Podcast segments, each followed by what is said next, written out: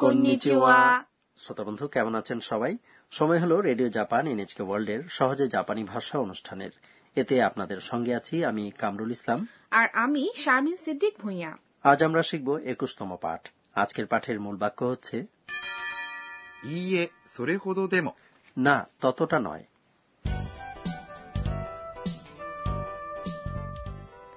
আমাদের এই আসরের প্রধান চরিত্র হচ্ছে থাইল্যান্ড থেকে আসা শিক্ষার্থী আন্না আন্না তার বন্ধু সাকুরা এবং রড্রিগোর সঙ্গে এসেছে একটি কারাওকে সেন্টারে কারাওকে হচ্ছে সেই যন্ত্র যেখানে জনপ্রিয় কিছু গানের কণ্ঠবিহীন যন্ত্রসঙ্গীত থাকে এবং যে কেউ এর সঙ্গে তাল মিলিয়ে নিজের কণ্ঠে গানটি গাইতে পারে চলুন তাহলে শোনা যাক একুশতম পাঠের কথোপকথন এই পাঠের মূল বাক্য হচ্ছে いいえ、それほどでも。 না ততটা নয়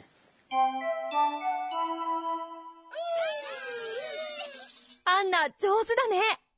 いいえ、それほどでも。ああ、もうこんな時間です。大変。門限に間に合わない。 এবার এসব কথাবার্তা ব্যাখ্যা করা যাক আন্নাকে সাকুরা বলল アンナ、上手だね。 আন্না আপনি তো দেখছি বেশ দক্ষ アンナ、 অর্থাৎ আন্না মিস আন্না নয় সাকুরা ইতোমধ্যেই আন্নার সঙ্গে বেশ ঘনিষ্ঠ হয়ে গেছে বলে সে তাকে নাম ধরেই ডাকছে এবং এক্ষেত্রে সম্মানসূচক সম্বোধন さん、 কথাটি ব্যবহার করা হয়নি 上手、 হচ্ছে একটি বিশেষণ যার অর্থ দক্ষ এর বিপরীত কথাটির জাপানি হচ্ছে 下手、 অর্থাৎ অদক্ষ だね。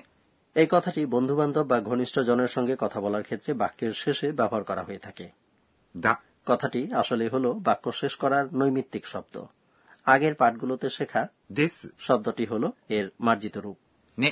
একটি পার্টিকেল যা বক্তা বলে থাকেন শ্রোতার সম্মতি আদায়ের জন্য এবার শামিন সান আপনার জন্য একটা প্রশ্ন জজু দানে কথাটি আপনি মার্জিত ভঙ্গিতে কিভাবে বলবেন মার্জিত ভঙ্গিতে দা কথাটির জায়গায় দেশ বলা উচিত তাই পুরো কথাটি হবে জোজু দেশ নে একেবারে সঠিক সাকুরা আন্নার প্রশংসা করে বলছে সে ভালো গায় উত্তরে আন্না বলল いいえ、それほどでも。 না ততটা নয় এটাই আজকের মূল বাক্য いいえ、 অর্থ হল না それほどでも。 মানে ততটা নয় এক্ষেত্রে আমি ততটা ভালো গাই না いいえ、それほどでも。 না ততটা নয় এই বাক্যাংশটি মূলত বক্তার বিনয় এবং সৌজন্যবোধ প্রকাশ করে এ কেউ প্রশংসা করলে ধন্যবাদ বলা উচিত নয় কি ধন্যবাদ বললে তার অর্থ দাঁড়াবে প্রশংসা অনুযায়ী সম্পূর্ণ যোগ্য হিসেবে নিজেকে আপনি দাবি করছেন অথচ জাপানি সমাজে বিনয় একটি মহৎ গুণ তাহলে এ ব্যাপারে আমাকে আরও সচেতন হতে হবে আচ্ছা বিনয় প্রকাশের আর কোন অভিব্যক্তি আছে কি হ্যাঁ যেমন ধরুন কেউ প্রশংসা করে বলল যে আপনি জাপানি ভাষায় বেশ দক্ষ সেক্ষেত্রে আপনার উচিত হবে এই কথাটি বলা いいえ、まだまだです。 না এখনো ততটা দক্ষতা অর্জন করিনি অথবা না আরো অনেক কিছু শেখার আছে রড্রিগো সময় দেখে অবাক হয়ে বলল あ、もうこんな時間です。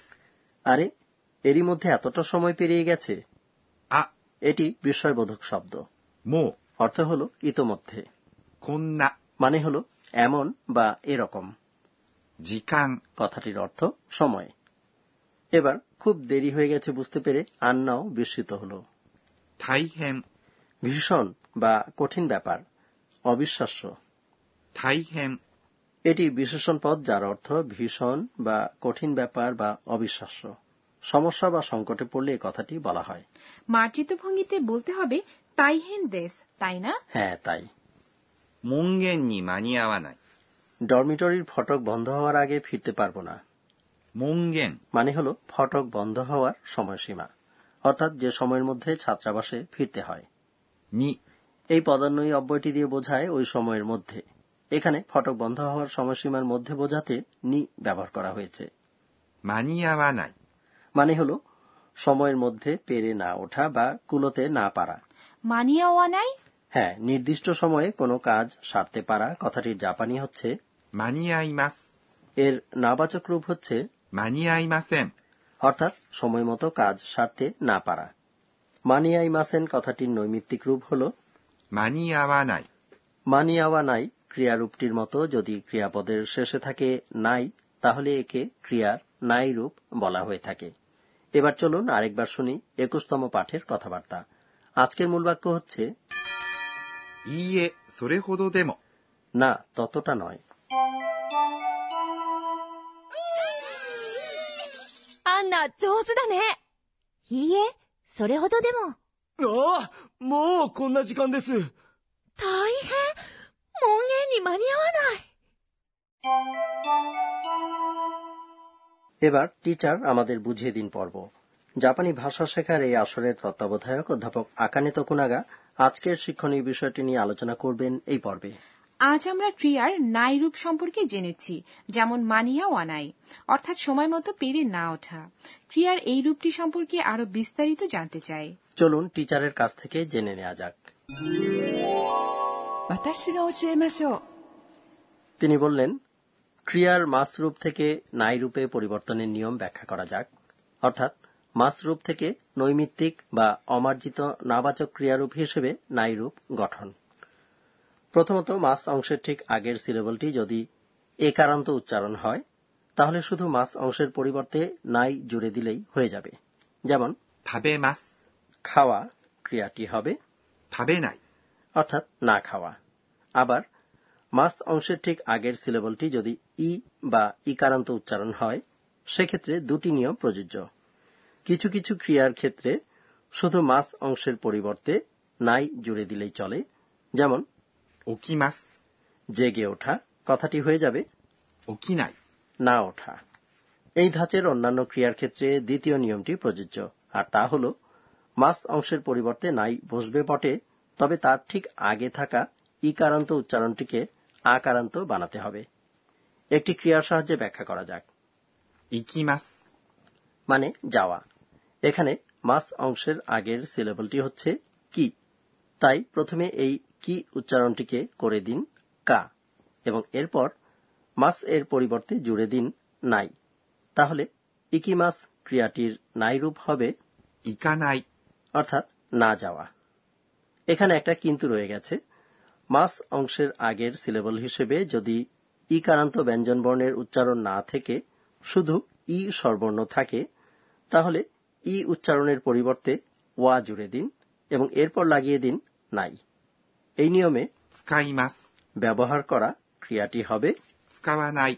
ব্যবহার না করা সবশেষে এমন একটি ক্রিয়া যেটি এসব নিয়মে পড়ে না 来ます。 অর্থাৎ আশা ক্রিয়াটির নাইরূপ হল 来ない。 অর্থাৎ না আসা এই ছিল টিচার আমাদের বুঝিয়ে দিন পর্ব এবার ধন্যাত্মক শব্দ নিয়ে পর্ব